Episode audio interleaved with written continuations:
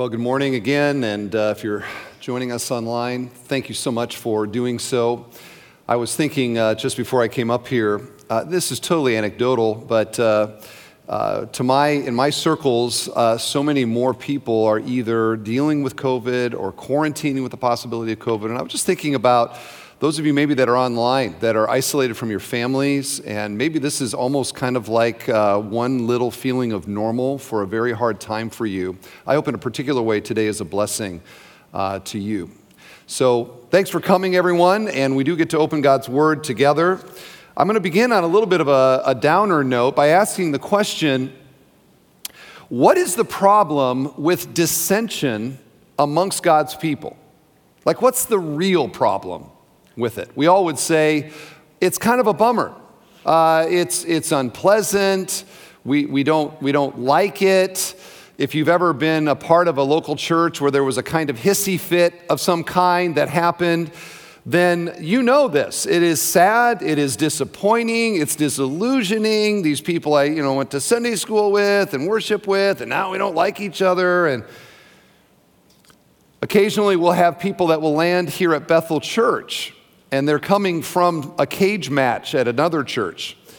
And you can just see it written on their face. Like there's, there's a sadness and a, uh, I don't know, like a, a sense of, of missing. They come bruised and they're battered, and spiritually they are running on fumes. And so we look at those things, and if you've ever been part of something like that, you know how hard it is. And we all would say, that's, that's terrible. Like, that's bad. We don't, you know, we obviously don't want that here, but we don't want that anywhere. Dissension in the church. But the consequences or the real problem with dissension in the church are not the things I just talked about, like how we feel about it and how hard it is and, and etc. What Paul has in mind now, as we wrap up this whole section, starting in Romans 14, is not about like my feelings about uh, having a hard time at a, at a church or you know the ill will that i have that's not at all what he has in view his primary concern is well actually i'm going to see if you can figure it out when i read the text what is his primary concern in romans 15 verses 5 and 6. And again, these two verses wrap up a section that began in 14, verse 1, in which we have seen Paul dealing with how Christians should handle non essential disagreements and to get along in the church. What we have seen is that there are there was in the Roman church these two basic groups of people who didn't like each other and were uh, condescending to each other and judging each other. And they weren't doing it because of their theology of the virgin birth or atonement or something. It was a secondary kind of thing that they disagreed on. For some of them, these were really important matters, and for some of them, they were not so important matters. For some, it was a measure of godliness, for others, it was not. But how do we get along when you put all these people, you know, we're, we're all in the sandbox of Bethel Church together. How do we play well in the sandbox? How do we get along when there are so many things that we see differently? And what Paul has urged is he has urged love as more important than liberty and consideration for one another as more important than winning the argument. And what he has said about the kingdom of God is that it is what we should really care about is the deep, the great doctrines and truths that unite us Save your argument and your passion for those things, not for the lesser, secondary, minor things. And to this now he adds in verse 5 May the God of endurance and encouragement grant you to live in such harmony with one another, in accord with Christ Jesus, that together you may with one voice glorify the God and Father of our Lord Jesus Christ. Amen to that. Now, what does it mean? What's he talking about here? Well, you'll notice he starts off may the, and it, it sounds kind of like a prayer, and it kind of sounds like a vision. In fact, some people call it a, a, a, a dream prayer or a wish prayer. It's really kind of both. He is both praying and in the prayer putting, before the, the church at Rome, hey, this is what this should look like. This is why this is so important. And here we get a glimpse into really the pastoral heart of the Apostle Paul. Uh, I have to believe what he says here in verses 5 and 6 is what's been in the back of his mind as he's had to talk about vegetable eating and uh, kosher food and Sabbath keeping and wine drinking and these other things that he's talked about. Uh, that are not really the big thing for him, but here now at the end, he gets to what his real concern was. In fact, some of you, I think, might kind of wonder about this. Like, he wrote uh, chapter 14, all of this space talking about unity in the church. And you might, in heaven, I can see some of you possibly in heaven going, if you make it.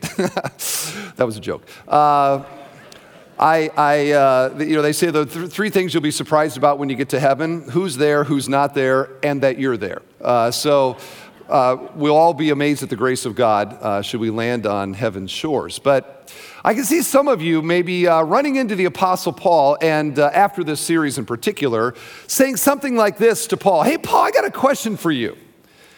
When you were writing that letter to the Romans, do you remember the letter to the Romans? Yeah, I remember the letter to the Romans. When you were writing that letter to the Romans and you finished chapter 13, which was about Christian citizenship and government why didn't you keep writing more about that stuff? Because frankly, in my time on earth, that's the stuff that people were really interested in politics and power and taxes. And frankly, I didn't appreciate what you said about paying taxes, but I'm going to move on. Uh, but all that to say, people get into that stuff. They watch hours of cable news about that stuff. They listen to hours of talk radio about that stuff. And they argue with family and friends at Thanksgiving about government and politics. And you only did seven verses on that? But then you talk about Christian liberty and disagreements and unity in the church, and you went on and on and on. And that obliged our pastor, Pastor Steve DeWitt. Anybody seen him around here? Uh, he just he had to keep going and going because you wrote so much about it. We would have preferred much more on politics and less on pig eating. So, why so much on Christian liberty, Paul? Huh? What do you have to say? I think it is an interesting point to consider when you look at the letter as a whole. I mean, what does it mean when the Apostle Paul's concerns are not aligned with our concerns? Who do you think might be missing the point? 29 verses on love and liberty. He gives three whole chapters of First Corinthians to the same subject. And then things like politics, eh, a little bit, a little bit about that. There's essentially nothing about sports fandom. There is nothing about technology. There is not one verse about pandemics. Uh, but there's huge portions about Christians loving one another and overcoming differences of opinion and unifying on the gospel of Jesus. And so, what I want to say is let the apostolic volume of verses that we have seen here tell you something about, in the eyes of God, inspired by the Holy Spirit, what He sees as being really important, which are often the things that we don't think are so important, and the things that He doesn't think are that important seem to be the things that we often think are the really important things. He's gone a long time on this. And Pastor Steve, you've gone a long time on this. But now you know why I've gone a long time on this. I'm following the lead of the Apostle Paul. So give me a break, all right? Now, let's get into the text as, as, as it's written here. And notice that he says here, may the God of endurance and encouragement. Now, if you've been following along here, that should ring a bell in your mind. Endurance, endurance and encouragement. Where have I heard that before? Well, we just saw it last week, didn't we?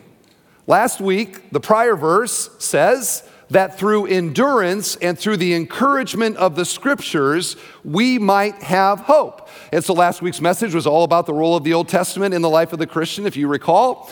And now we get to this verse, and he says the same exact words. They're the same words in the, in the English, they are the same words in the Greek that this was written in originally.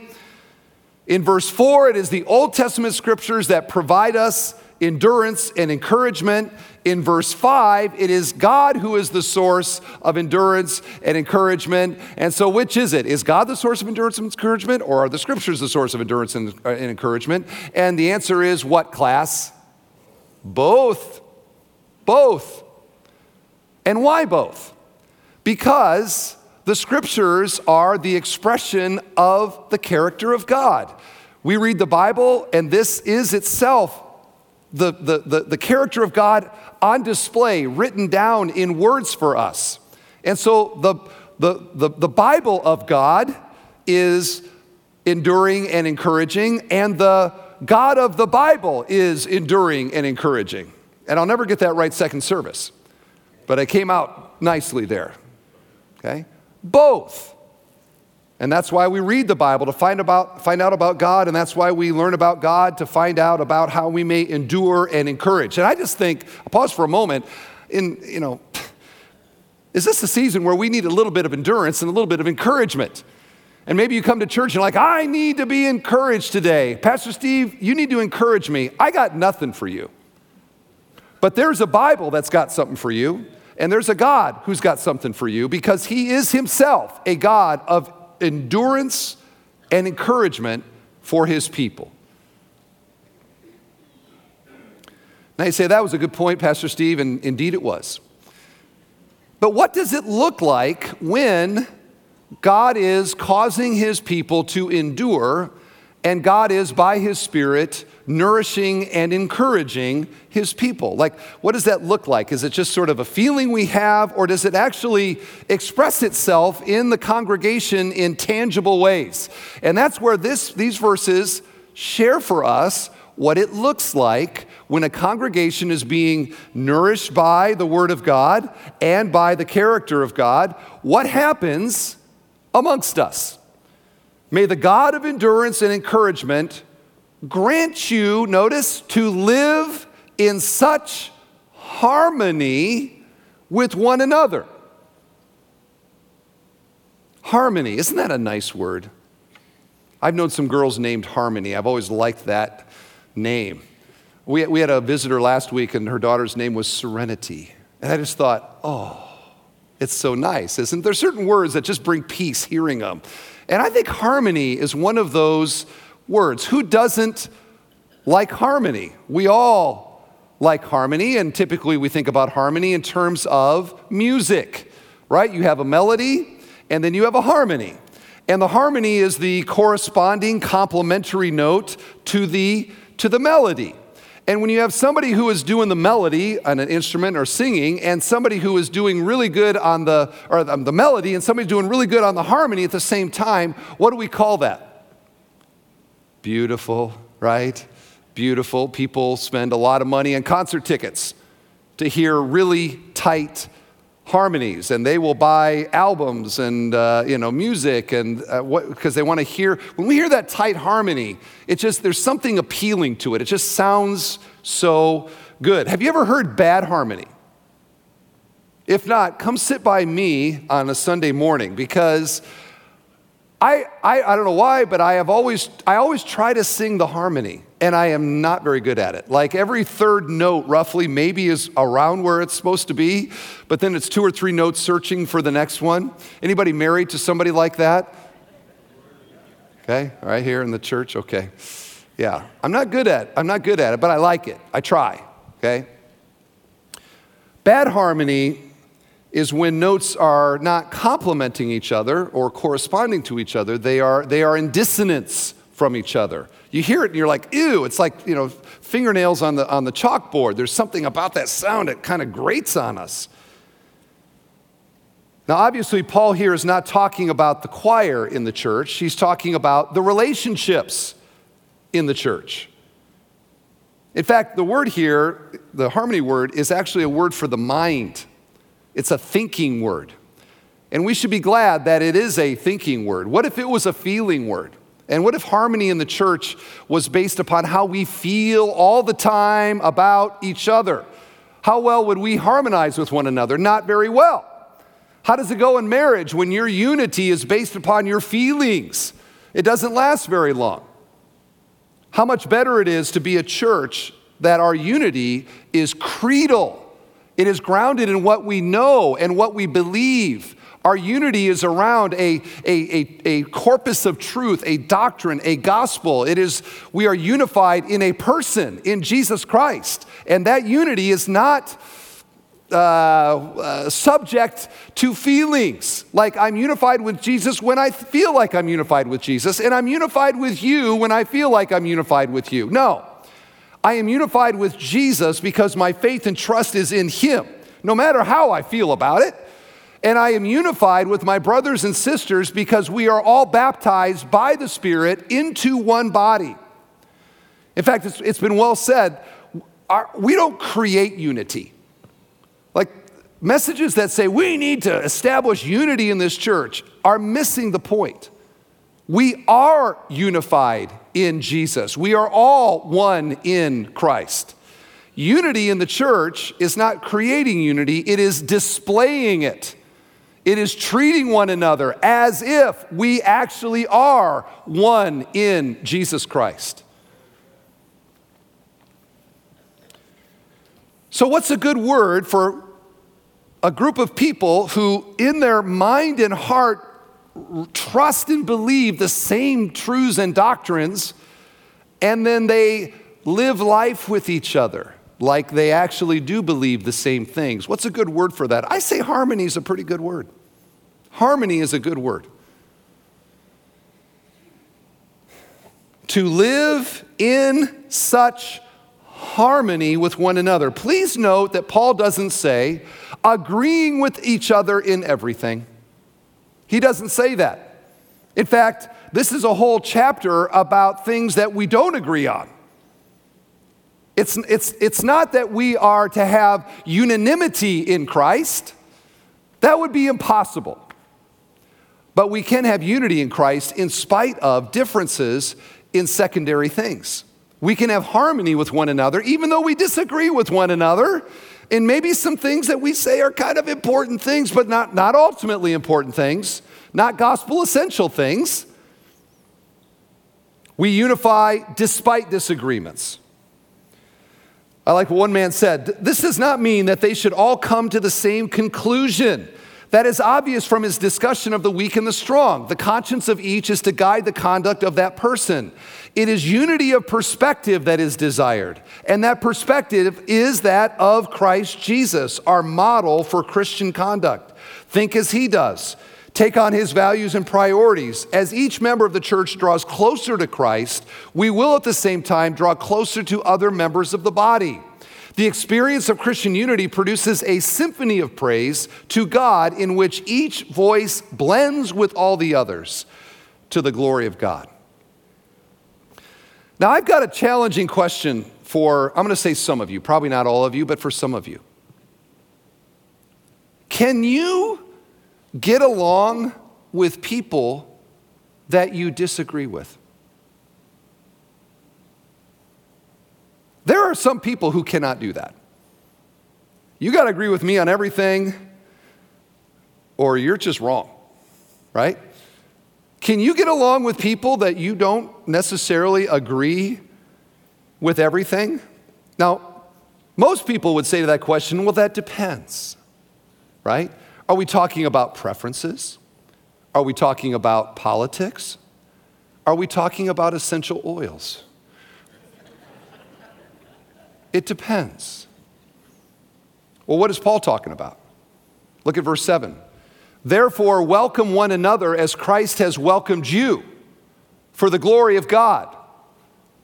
What is the parameter for the Christian's heart of who I welcome into fellowship? Question do we need to be more spiritual than God? More separated than God? Because this verse says, whoever God welcomes into his heart, we have an obligation to welcome into our heart. And I think that's a great line in the sand for, you know, who I view as somebody that I need to be kind of loving and being unified with, in harmony with, is are they in harmony with God?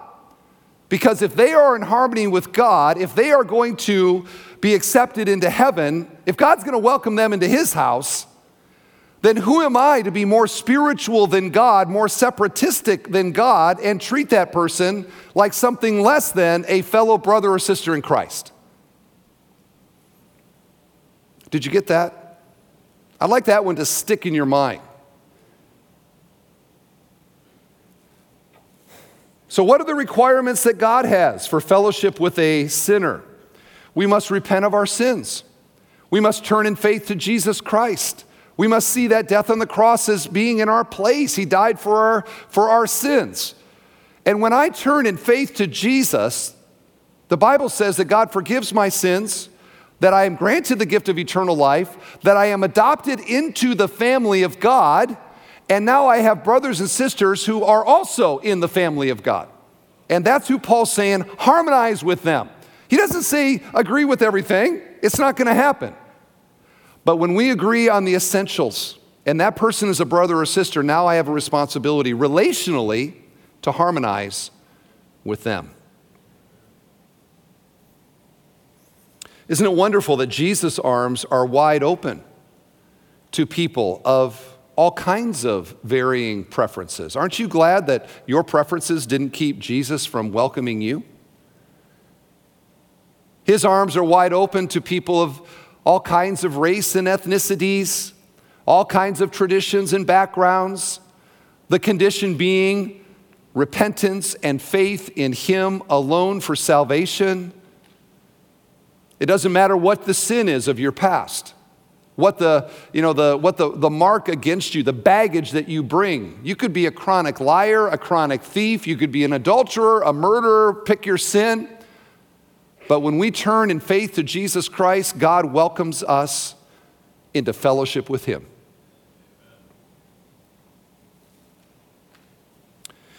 And perhaps that's why Paul's next point is that our harmony, notice what the verse says, should be in accord with Christ Jesus. Now, I drive Honda, it has nothing to do with that, okay? In accord with Christ Jesus. What is he talking about there? I think he is saying here that our harmony with one another should be like the example of Jesus himself. Again, would you agree? We don't need to be more spiritual than Jesus. We don't need to be more godly than Jesus. If Jesus welcomes somebody, well, then I should harmonize with them relationally or strive to. Now, we live in a day where there's a lot of confusion on this because there are so many people and groups and churches and denominations, et cetera, that tag the word Christian onto their counseling ministry, you know, onto their coffee shop. you know, you see the, that little tag Christian, and we could somehow think, well, as long as they, you know, have the tag Christian, now I, uh, this is somebody that I must, of course, believe is actually an Orthodox Christian. Is that the way that this works? No. As John wrote, they that have the Son have life. They that have not the Son have not life.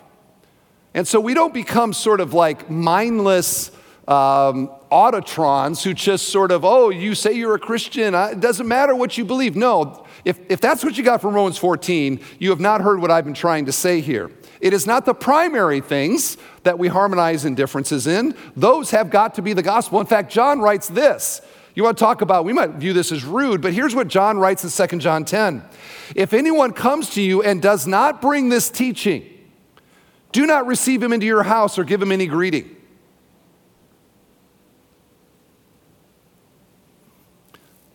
That's kind of like throwing down, isn't it, John? And you see how the apostles, read Galatians 1 with Paul and the Judaizers, when it comes to the essential gospel, there is not one budging, there is no compromising, there is no welcoming anybody who plays with the essential gospel. Let's make that clear. We're not talking about that. We should avoid those people.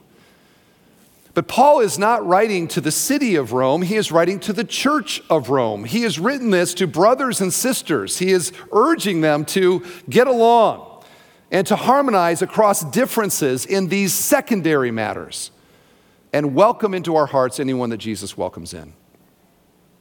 So, again, I want to ask the question can you harmonize relationally with a Christian with whom you have agreement in the gospel, but significant disagreements in secondary matters.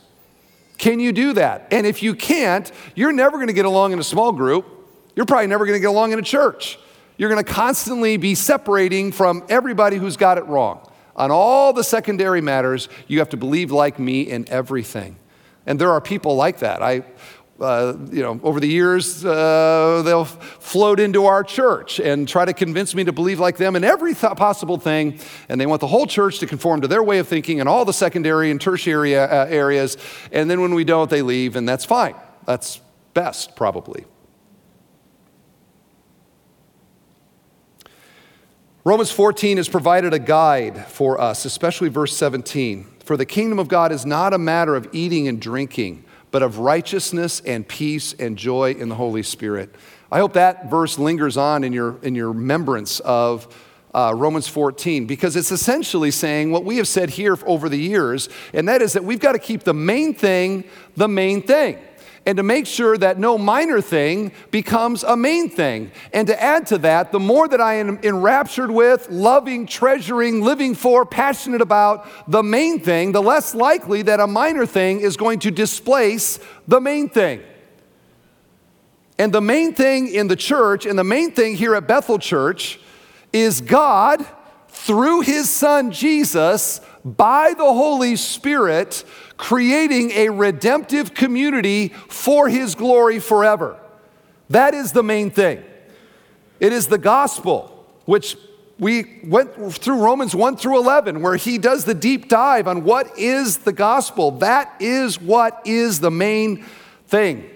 And I just want to urge us as a church to allow those things to be the things that we get, you know, we're ready to go to war about and that we're passionate about and to keep the lesser things in their proper place. If I could illustrate it another way, you know, when Jesus is the son of the church, S U N, like the solar system, when Jesus is the son of a church, all the planets find their proper place and orbit. And here we are all, you know, you know, there's Mercury and there's Neptune and there's Venus, and Venus isn't colliding with Earth, and Mars isn't running into, you know, uh, Jupiter and everything sort of goes well when the sun, with its gravitational pull, is keeping everything else in its proper place. But if you try with your planet to start orbiting around Venus, your life's going to go nutso. And your relationships and your faith. You make something else the, the important thing, or in a church. Friends, listen to me. There are so many things that threaten to become the thing that the local church is about, that is something other than the Lord Jesus Christ. Lip service to that, but the passion flows for the secondary thing. And that now rises and displaces in the heart and the, the philosophy of the church Jesus and the glory of God and the gospel.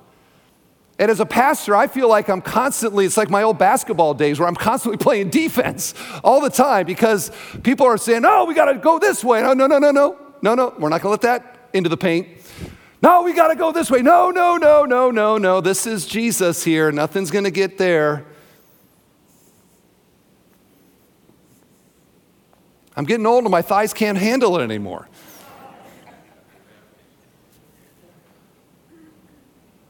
And so, in a teaching series like this, I can say, let's stop trying to make something else the main thing. Even as we harmonize, in spite of differences, in the other things. When you see a church or you see an individual living for a, a professing Christian, living for something other than Jesus and his glory, I want you to look at that and say, oh, look, their life is orbiting around Neptune. They are sacrificing the brilliant, glorious thing for a lesser thing. And Jesus is the effulgent glory of God and must be for the church, the center of why we do what we do. And Romans 14 has been essentially describing what is a theologically mature Christian look like. They understand from Scripture and the example of Jesus what's really important in life and in Christian faith. And this keeps them from being sectarian in the church and having little groups like the junior high lunchroom, where this group is here and we're about this and we're about that. The opposite of this maturity is tribalism in the church. And Bethel Church is a big church. There is a lot of opportunity for tribalism here. Little subgroups that form around some shared passion that is other than Jesus. You spend time in churches, you can kind of identify them, even in the commons after the services. Oh, look, over there, there's the homeschool group. Look over there, there's the recycle group. Up there in the balcony, there's the anti vaxxer group. Over there, there's the political activist group. And those people over there, those are the Dutch people. But when the church, when it looks like a junior high uh, lunchroom, what's going on in the church? The people of the church have lost their primary passion for Jesus, and they are allowing a secondary thing to be the thing around which they coalesce. Don't tribalize our church. Don't tribalize your life. And this is hard because birds of a feather flock together, right? It takes a conscious effort to get out of my little, you know, uh, cool table and to engage with other people that I know also share Jesus and a passion for Him and to harmonize with them. I should have entitled this Don't Turn Our Church into a Junior High uh, Lunchroom. That's essentially the point. Don't tribalize the church. Because that kind of a church vibe is much different than what Paul now describes in his exhortation. That together, see it, that together you may with one voice glorify the God and Father of our Lord Jesus Christ. Together with one voice, what's that sound like? Easy question. It sounds like a, okay, not so easy at the first service. It sounds like a choir, right? Multiple voices singing together. You know, if you ever hear a really, really, really like super professional type choir, you would, you would, you would swear that there's only one voice. They're so precise in the way that they sing and dictate and uh, things I don't even understand. Uh, but you think, this is like, I, I, hear one voice, but then you hear a bo and you hear a ha, and you hear all these things in between. You're like, I know there's more than one voice in this, but I would swear there's only one voice. Because they are so attuned to one another, it kind of sounds like one voice. And that is the sense of Romans 14 and 15 that the unity within the church, that the, the vibe and the culture of the relationships in the church should be such that we are almost like a choir. You think about the, the Romans uh, church that we've learned about. You got people from a Jewish background, you got people from a Gentile background, you got people that, that practice Levitical uh, things in their, in their growing up. You had people that have no idea about that. You had some people that they tried to obey the Ten Commandments. You had other people that tried to disobey the Ten Commandments. And all these people now mashed together in one local church. That's the church at Rome that he's writing to. We've learned so much about them. And in spite of the diversity of backgrounds, in spite of the diversity of, of uh, ethnicity, despite the political differences and the, and the secondary lifestyle differences and the this and the that, in spite of all that, Paul says take all that diversity and rather than viewing it as a weakness, see it as a strength and come together around Jesus with one voice, glorify God together.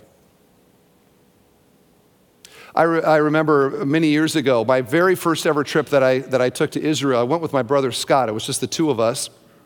We went on this tour there, and uh, we, we got to Nazareth.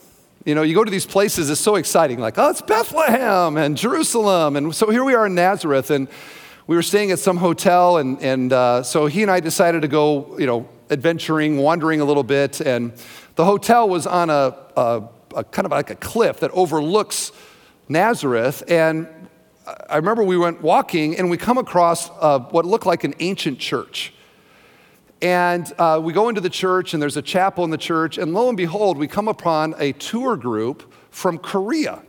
Korean Presbyterians were there, and as we came up, they started to sing in Korean, How Great Thou Art. Now, this is one of these uh, stone, you know, rock, and so it's just like reverberating, and that's why people sing in places like that. It sounds so cool. And so uh, we stood there and they kind of looked at us and they were singing, you know, I won't even try to sing it because I don't know Korean, but uh, we were listening and just enjoying it. And so we decided, let's, let's sing with them. So we looked at them, they looked at us, we kind of nodded. And my brother and I, we cut out in, in English, then sings my soul, my Savior God to thee. And they were, you know,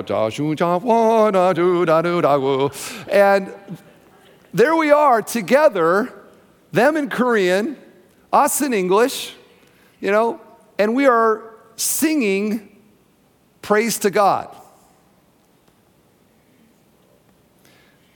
Now, do I have differences with Korean Presbyterians? I'm not an expert in Korean Presbyterian uh, theology and church practice, but I know that I would probably not agree with some of the practice. I lo- hey, love the Presbyterians, got bookshelves filled with Presbyterian theologians, etc. But I got some issues, differences with the, the, the Korean Presbyterians. Do I understand their language? No. Have I ever been to Korea? No. Do I like curry in my food? No. But did we sing praise to God that day together? Yes. And in spite of the differences, in that one magical moment, it was very special. And here I am 25 years later, I'm, I'm still thinking about it. That is the power, friends, of unity in Christ. It is not unanimity in Christ. There are no doubt things that you prefer and maybe even believe in secondary matters. You would disagree with me. That is okay. But what is at stake here is not winning the argument on the secondary thing but the outward display of our unity for the glory of God. This is what Paul has in mind as he's writing all of this. He's not like, I'm really going to get these people not to eat pig anymore, or eat pig, or, you know, Sabbath or not Sabbath. That's not what he's primarily concerned about. He is caring about the glory of God. That together with one voice, you may glorify the God and Father of our Lord Jesus Christ. Now, that is not to say that God's glory is dependent upon our unity, because God's glory is infinite, it is eternal, it is not uh, whimsically dependent upon our frailties in some way. We do not add to the glory of God by being unified, but what we do is we display the glory of God.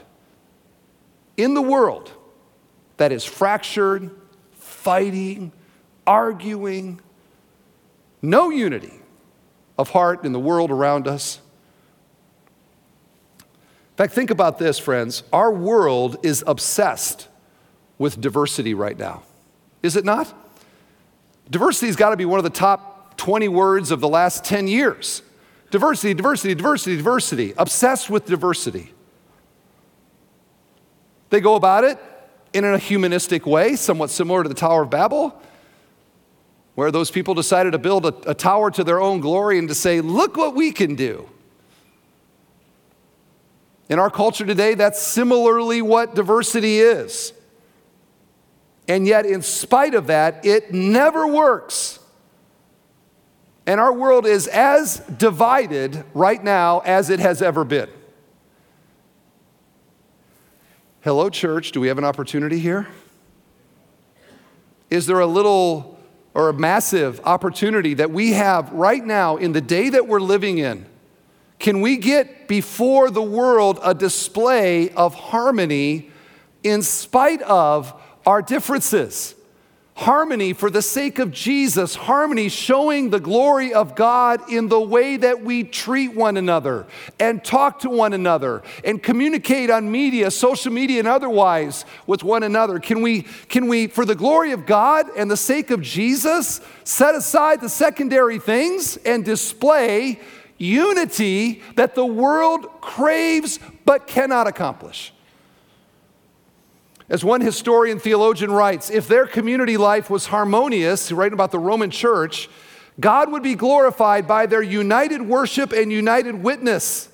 Such a united witness at the heart of the Roman Empire would be an incomparable factor in the furtherance of the gospel. How did that first century church turn the world upside down as they did? It was their united worship and their united witness, as Bruce says here, and I put in my title.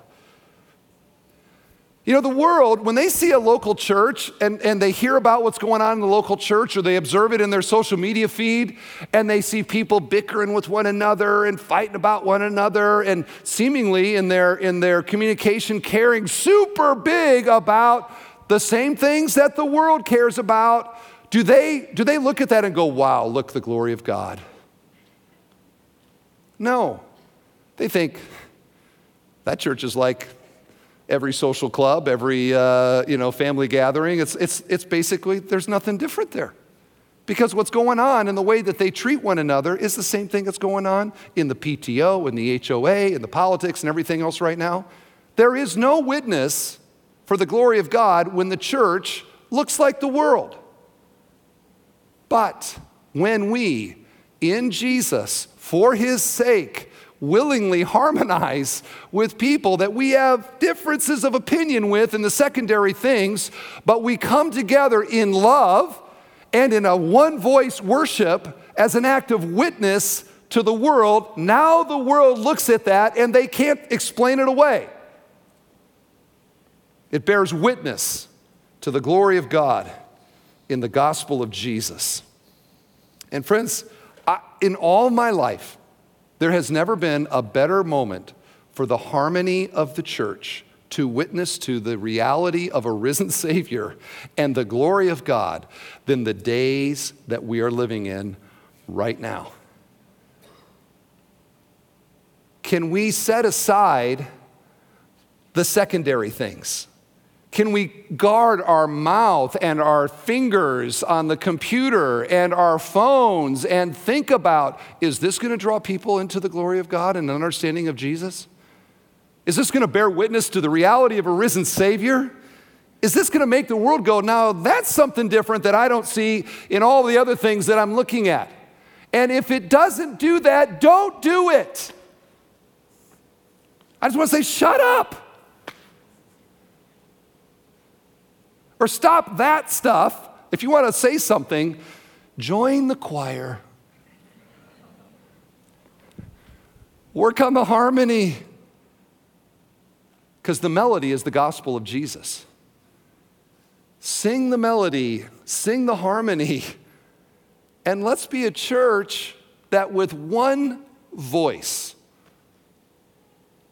witnesses to the glory of God in the gospel of Jesus. That's the point. I hope you got it today.